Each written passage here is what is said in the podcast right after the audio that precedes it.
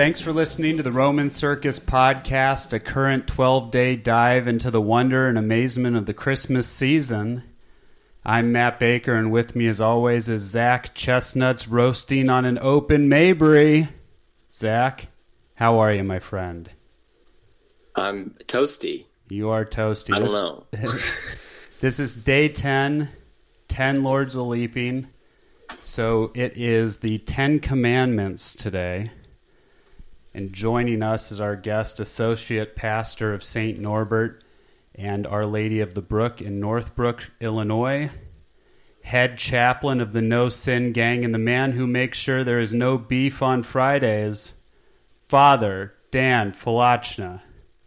Wow, what a fabulous introduction. Thank you so much. Did I say that correctly? You were close. Oh, no. What did I miss?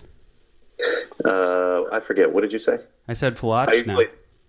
Yeah, so it's the W is like a V sound, so it's Folwaczny. Oh, okay. If you knew Polish, you'd be very regular. It's spelled just like it sounds, and it sounds just like it spells. It's always fun when it happens that way. Yeah, just sound it out in Polish, Matt. Oh, yeah, okay. I don't want this to be... No, Father, doesn't Matt give the best introductions? He really does, yeah. That was impressive. It'd be nice to have him, like, hanging out with me, and anytime before I enter a room, he, like, walks in and is like, Zach Chestnuts roasting on an open Mayberry or whatever, you know? And then everybody stands. Yeah. And cheers and applauds. Yeah. Well, I wasn't going to say it, but... I was trying to think of Christmassy things to introduce you with, Zach. It's day 10. People have figured that out by now. Yeah. But here we are. 10 Lords of Leaping. Okay, so... Yeah, so according to the secret English Catholic song that, as we always say, may or may not be real, 10 Lords of Leaping equates to the 10 Commandments, the Decalogue, if you will. I will. The monuments that everyone takes down these days. Mm-hmm. So first off the bat, Father, can you name the 10 Commandments without looking? You know, they made us do these quizzes in seminary after one time. Like something had happened where somebody had like taken something that wasn't theirs, and so the rector came in one morning and asked us before daily mass, like if we knew what whatever the commandment is for stealing was, and like nobody could name it, and he was so disappointed. Did you get a demerit? He like basically made everybody in their moral theology classes like take, I think, two quizzes. I don't know if it was in moral theology or if it was in a different class, but he made us take quizzes like a couple times during that year so that we would be able to know all of them by number and order. And I usually forget it and get it somehow wrong, but I will try my best. The first one, obviously, is that...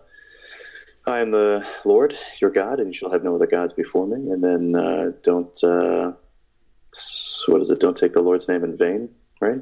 Mm-hmm. Keep holy the Sabbath day. Mm-hmm. Honor your mother and your father. Right. Don't kill. Do not murder. Do not commit adultery. Don't steal. Don't bear false witness against your neighbor. Do not covet your neighbor's wife, and do not covet your neighbor's goods. Is that right? Yeah, because 6 and 9 are linked, and 7 and 10 are linked. So, like, yes. 7 is actually stealing, and then 10 is just mentally stealing, and then 6 is actual adultery, and 9 is mental adultery. Those two are always the easiest for me to remember because they told me that in seminary they told us that the class on moral theology and that kind of sexual ethics and that used to just be named after those commandments in Latin, and so it was called Sexto et Nono. Which kind of, you know, in some ways describes the Catholic moral ethic just as it is. So. Yeah, that's a whole lesson in itself. Yeah, I don't even know I have to sit through class. So you just have to hear the name of the class, and you're good to go. Exactly. That's why it's so great for the confessional. You just say somebody comes in, you say, "Sexto et Nono." So good. Okay, I'm glad you passed that test. I would say I got a 75 to 80% on your name. You got 100% on the commandments. So by the end of it, we have to quiz Zach on something to make sure that he gets a passing grade as well. All right. But yeah, so the good thing about the 10 Commandments is it's kind of, we were talking about this right before, is we were talking about confession, and the Ten Commandments are kind of a good outline for a examination of conscience. So I always find when I go to confession, I'm so gung-ho about going to confession that I almost forget to examine my conscience, if that makes sense. Like I'm like, all right, this is it. I've made it. I'm going to confession, and then I'm standing in line, and I'm just like, okay, what am I going to confess, right? Yeah. Well, sometimes that's just the biggest hurdle, is to get yourself there and to get in the line. And so if all your mental energy is kind of focused on overcoming that inertia that doesn't want you to do it, then, you know, sometimes I find that too, even for myself, right? If I sit there and I think about, like, yeah, okay, this is what I have to confess. This is what I have to confess. Then it's like, do I really want to go make the effort now? Yeah. So sometimes it's just get in line first, read the pamphlet while you're in line. Oh, that's read the pamphlet. Well, so early on in the podcast, I said that there's a great app you can use, and that you can even bring it into the confessional. And Zach struck me down and said, no phones in the confessional. Your phone is always listening to you. And, you know, it's an unfortunate situation to put the priest in, because, like, they wiretapped this, like, mobster in, I think it was New York City, and they got his confession taped. But, like, you know, that puts the priest in a really difficult legal situation where, I mean, there's proof that he did hear those things, but he can't testify to it. So, yeah, no, I'm big on no listening devices in the confessional. But and I've had priests, they tell us that at my parish. Yeah, I was just having that conversation with somebody the other day, because one of our staff members came in and asked, like, you know, Father, for whatever reason, like, could the police or could the legal system, like, could you ever, under any circumstances, tell, you know, what somebody said to you in the confession? I was like, no, you know, if it comes down to it. But Siri can. Yeah, exactly, right? But even in that case, because we brought that up exactly, I was like, yeah, I mean, well, I try not to bring my phone in, because they're always listening, you know, it's always on. And so, you know, if somebody asks you about it, you, like, I can't even acknowledge that I've heard a specific person's confession, basically, is how stringent that they can be taken. So yeah, well, no, yeah, I can't think of what it was, but this mobster, like, they got him by the audio from his phone, because he, like a good mobster, went to confession after doing his shenanigans, so they nailed him. So again, I mean, you know, yeah, at your own peril, people. So was there, when I look at the app before I go into the confessional, I kind of just look through it, and it has a nice thing that I can check the boxes, so it just comes out with a list of my filthy sins afterwards, so I know what to say to the priest. Is there, as a priest, do you think there's a effective way, or like a way you would guide someone about going through the examination? Yeah, I mean, Frank, I usually use kind of the Ten Commandments as a list. And so oftentimes if somebody hasn't been in a while, you know, I ask them how long it's been since their last confession. And I just usually start very broadly and will say, you know, well, what are some of the things that you can think of in your life that you want to ask God for his forgiveness, or tell him that you're sorry for? And we start there. And then it kind of depends on what they say, right? If it starts to be very... general, like sometimes people do come in and they just don't have any concept of sin, frankly, right? And so it's like, yeah, well, you know, I try to be a pretty good person, and it's like, okay, this is going to be one of those, all right? And then as best as you can say, okay, well, you know, tell me about this. Are you going to mass every weekend? Do you make time to pray every day? You know, what's your relationship with your spouse, with your family, if you're, you know, depending on what your state in life is. Usually that happens. A lot of times it happens when parents are bringing their kids for their first confession. And then, you know, praise God, for whatever reason, like the spirit moving within them, they feel like, okay, I have to do this too, to set a good example for my kids, but they're not really 100% sure what they should do in there, because they themselves haven't been in a while. So we just kind of start, and we just talk generally. You know, I don't really go in order of the list itself, but Sometimes if people ask for that, then we'll kind of go through the 10 commandments sometimes, but it's really, a lot of it is just kind of playing it by ear. When they finish their confession, do you give them a certificate that says, "Welcome back to the No Sin Gang"?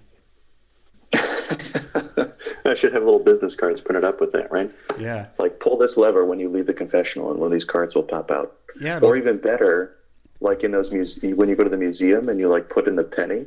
Oh, right. And then you like turn the crank and it stamps this little image. You guys seen these things? You know what I'm talking about? Yeah, of course. Oh, yeah, like the crushed pennies? Yes. Yes, yeah. And we'll just get like a little logo on there that says like No Sin Gang or something. Yeah, if someone has something tangible, then they'll right before they're going to do a sin, they'll pull it out of their pocket and be like, "Oh, I can't do a sin. I have the penny." Yeah, be like, absolution will be 51 cents. Yeah, right. I feel like that's illegal. There's probably a canon law against that. I don't know. Let's see. We've got canon lawyers out there listening. If Dr. Ed Condon is listening, just proofread us on this, please. Yeah, I don't know if he's listening. So what's your take on the the forgotten third commandment? I feel like that one exists, but like I've never really heard anybody talk about like, you totally blew off the third commandment, like get to confession, What can you tell us about that, Father? What do you mean by the forgotten third commandment? Well, I feel like it's like one you never hear about. Like you hear plenty about the fifth commandment, the fourth commandment, like all the others, but like the third commandment, I don't know. Like working on Sunday, right? Keeping holy the Sabbath. Yeah, usually when that one comes up, it's in the context that people will say, "Well, I've missed Mass," or depending on how long it was. I mean, people can't count those things up exactly, but that's usually how it comes across. Most people don't usually come at it from a perspective of, on Sundays I should be making it as best as a day of rest. So, I mean, I can't tell you how many families, especially where I am now, there's sports events that happen on Sundays, right? Mm-hmm. And so kids are off playing sports because that's when the league is, right? And it's kind of an odd thing, right? Because if you missing Mass is seen as like no big deal, but you can't miss the game or you can't miss the practice because then coach will bench you. So like, right. Those are the consequences that they're more concerned about. Instead of being eternally benched. Of like, well, you don't want to end up on the bench that you can never get off of. Amen. Go off, King. Is that a good sports metaphor, Matt? Yeah, you're better at sports metaphors. Yeah, no, I think that's fine. No, that was a good one. Yeah. Don't get cut from God's team. Yeah. You won't have to be warming the bench because it'll be plenty hot. The bench that never needs to be warmed. That's in the Bible somewhere, right? Along with the flame that is the worm doesn't die, the bench is always warm. No, that's a good point. Yeah, like the idea of what we're so concerned about and how we obviously can't miss this practice, but we can miss Mass because one thing I've heard people say is like, "Oh, I'll make it up another time." I'm like, well, you can't, but all right. Right. They don't like, they don't just make, it's like grace, right? It's not obviously, but it's like how you can't, certain graces are there for that moment, and when you miss that grace, it's gone forever. So if you miss that opportunity for Mass, then you can't get it back. Right, and it's usually this works more for like kids or teens sometimes, but really it's a relationship, right? So if I want to have a really solid relationship with a friend of mine, or somebody who's, like my spouse or somebody else, right? I have to not only put in the time for conversation, but I also, like, physical presence is an important thing for us as human beings. Mm-hmm. And so both of those things I need in my spiritual life. I need to make that time for conversation with God, which is my daily prayer, but I also need that physical presence, not only with Him at Mass and the Eucharist, but then also with the rest of the community that I am on this journey with, because none of us is doing this alone, right? But that's kind of the default position, is that, well, it's just my relationship with God. Well, it's the whole community, and the whole community needs you here, really, mm-hmm. for the fullness of our worship together. Yeah, that's a great way of looking at it. Or Or their dumb little kid can just ride the bench and play 5 minutes before the game is over when it's a blowout. But either way, I'm sorry. Everyone who's listening to this has lovely kids. None of them are dumb, and they're all LeBron Jameses. So they're all gifted, right? Yeah. Since they are all gifts to us from God. So it's funny you get that gifted thing. I mean, I don't know. I don't want to get like hate mail from parents, but you'll see like if a kid excels at something, they'll be like, oh, yeah, that's because he's gifted. But then if a kid's just awful at something, they'll be like, well, he's gifted. And you're like, well, they can't all be gifted. Mm-hmm. Yeah, gifted in their own way. Yeah. What is there? Do you find like because you're more involved with St. Norbert being a school? Is Our Lady of the Brook, is that a school or is that just a parish? No, it doesn't have a school. Okay. How do they teach the Ten Commandments at St. Norbert? Are you aware of that? Obviously, the best way possible. You know, because just one at a time. I'm involved here. Yeah. Of course. Yeah. No, that's a good question. I haven't been in those classrooms. I actually don't know what grade usually they start teaching that in. This year, I'm kind of more in the 8th grade in the preparation for confirmation. So, but it's all. Everywhere you go, right? Because I think of my own Catholic education growing up, and I didn't go to Catholic schools. I went to, religious ed, CCD, all that kind of whatever you want to call it. Mm-hmm. And I remember, it wasn't until I was in high school and it was my sophomore year in high school, actually, in a European history class where we were talking about the Reformations, where I first heard and learned the term transubstantiation and learned that the Catholics believe in something called the real presence of the Eucharist, that's actually Jesus in his body and blood. Right. And so looking back on that, even learning it then, I looked it up and I learned about it and I was like, okay, I guess that's what I'm supposed to believe. But it didn't necessarily sink in until, years later in college. But so it's kind of odd because we try and teach this to second graders and it's a thing that we repeat over and over and over again. But how much does it really sink in until somehow you get confronted with it in a different way? So I don't know if that makes sense. I'm kind of rambling on that, but yeah, no, that's it. It's most of the stuff that I learned didn't actually sink in until I was past 30 years old. So yeah, there's this part of me now that looks, it's the same way that, Augustine at the beginning of his Confessions talks about, beauty ever ancient, ever new, how late have I loved you, right? And so when you come to it later on and you're like, man, this is so awesome. I wish I had known this all of my life, or I wish I had seen this or believed in this way all of my life. Mm-hmm. But I didn't, And so for kids, for young people, I want that for them very much to know Jesus in the way that I know him now and to know that the church and what she is in the way that I know that now. But I didn't know it then. I didn't know it when I was their age. So it kind of tempers sometimes what's very easy to become judgmental, right? Like, how do you not know this? Obviously, you dumb kids. Of course, we believe in X, Y, or Z, right? Yeah. That's a good point that you make. I think that there's a lot of attention, which isn't bad, on people who come to the faith as an adult or they turn their lives around, kind of the St. Augustine, St. Paul method. And, I came into the church in my 20s, but the church has these amazing saints that were super holy from birth, basically. They were extremely pious, holy children, from their first communion on, they were very devout. A lot of them didn't live to be super old. And it's kind of neat, seeing the different ways of being a saint. And that one, it just seems like that one gets forgotten a lot these days. You don't hear much about them. Yeah, and I think it ties back into that same kind of individualism, right? Because the saints who had that from a young age, it's because they had families where that was kind of normal, right? It was encouraged. It was taught from a young age. They had that community already. Whereas, if you're coming to it later in life, usually it's somehow you've made that decision on your own, right? So in the culture we live in, that's kind of more championed. But when I was I tell this story all the time because I love it so much, but when I was in South Carolina, over the end of the summer where I ate cookout and it was wonderful. Father, that's the only part of the story we need to hear. That you can end the story right here. Yeah, that's the whole story. You got it. That's the end of it. Corn dogs all the way down, my good man. All the way down. Okay, sorry, continue.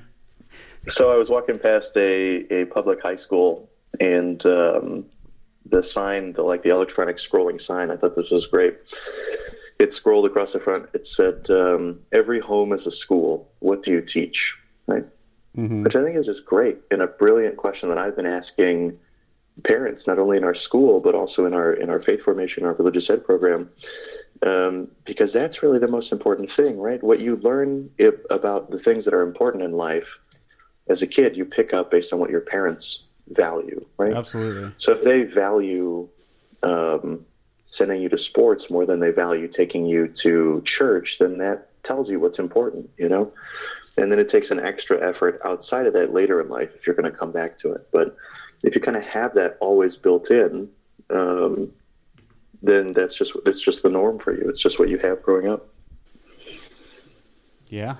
That's why we're going to start a bunch of Roman Circus Podcast family schools around the nation where we force families to stay in 16 hours a day and teach their children. Amen. That could be better. That's the real socialism, Father Dan. Yeah, that's the real workers' revolt. Yeah. No, that's all really good. I would be... I don't want to get scolded if I don't... My very dear friends who I love very much, the Peterson family, go to St. Norbert's. Oh, yeah. And mm-hmm. they're all in the school, and they're... If they're a reflection of what's going on at that school, then let me tell you. I'm just going to leave it there and not really finish that sentence so people can... Go on. How do you know them? How do I what? How do you know that? How do you know the Petersons? Kate, the matriarch, is the sister of one of my best friends. So okay. Yeah. So that's how I know all them. And correct. I'm sure, and I know they do listen to this, so I wanted to make sure I said their names before they texted me a bunch of angry texts. So, shout out Petersons to the boys who are supposed to be serving mass this weekend. I actually have no idea if they're on the schedule or not, but well, I think better be there for Epiphany. Oh wait, oh yeah, Epiphany. That's right. That's what this weekend 2 days. Is. Just 3 days away. We'll put them on the schedule just in case. Okay, good. I'll make sure to tell them that. No, yeah, that's all good stuff. It's been a great podcast. Zach, have you been happy with what's been going on here? Oh, yeah, this has been great. I think the 10 Commandments are great. All 10 of them are... Love them all? Love them all. What's your favorite? If you had to rank them from 1 to 10, what's your top 3? Oh, wow. So I've been taught that they are ranked, that their order they're in does imply hierarchy. Not that any of them are optional, but that they are in the order, God put them in order. Is that true? Can you address this rumor? Well, let's just say that you passed the test, right? So we're both fine 100% right now. Oh, good job. I'll get held back a grade and I'll be on this podcast next year while you guys are on the next podcast, but it's all right. Okay, so they are ranked. That's a confirmation? They come kind of in those two sections, right? The first three being about our relationship with God, and then the next being about our relationship with our relations with one another. So, okay. Fantastic. All right, so he's at Father Rocket Dan on Twitter. Do you play Fortnite? Are you one of the Fortnite players? I very rarely play Fortnite, and I'm also spectacularly bad at it. Okay, well, if you want to just have a fun time but not really get any of the benefits of a good player, you can play with him on Fortnite. Absolutely.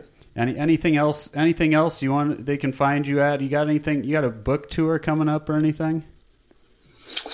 Gosh, I was about to make up a book name, but I just blanked on it. So.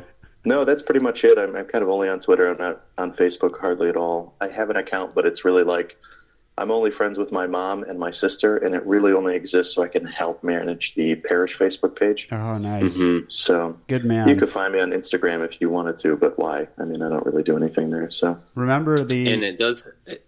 Sorry, what are you gonna say, Zach? Well, I was gonna say it does say on Twitter that you're a mac and cheese enthusiast. Oh, absolutely. Well, the final rule, remember the Father Dan rule of Curious Cat is banned. Okay. It's canceled. Yeah, it's canceled. Yeah, don't go on that either. Sometimes I'm on it, but for the most part, it's mostly questions about confession, which I don't like to answer on Curious Cat. So bring it full circle. You get that on message boards. People will be like, so I did this, and they'll go into these details where you're like, you really just need to take this into the confessional. And, or it's like very generic. This need to go too. It's like, I did this. Is that a mortal sin? It's like, I really don't know. Like, there's so many things about this situation I don't know. You know what would be good to find out, though, is in confession. So. It's free. It's free, so you can just go, go either way. We have it for 17 and a half seconds every Saturday night, so come on by. On the moon? I think that was Tommy's best tweet. Was that Tommy who said, like, it's an hour every other Saturday on the moon? Yeah. Yeah, that was good. Look, or by appointment, so whichever one's easier for you. Perfect. All right. Thank you, Father Dan. Thanks for coming on and joining us, and we will see you online, capital O, capital L. Thanks so much, guys. Merry Christmas. You too. Merry Christmas. See ya.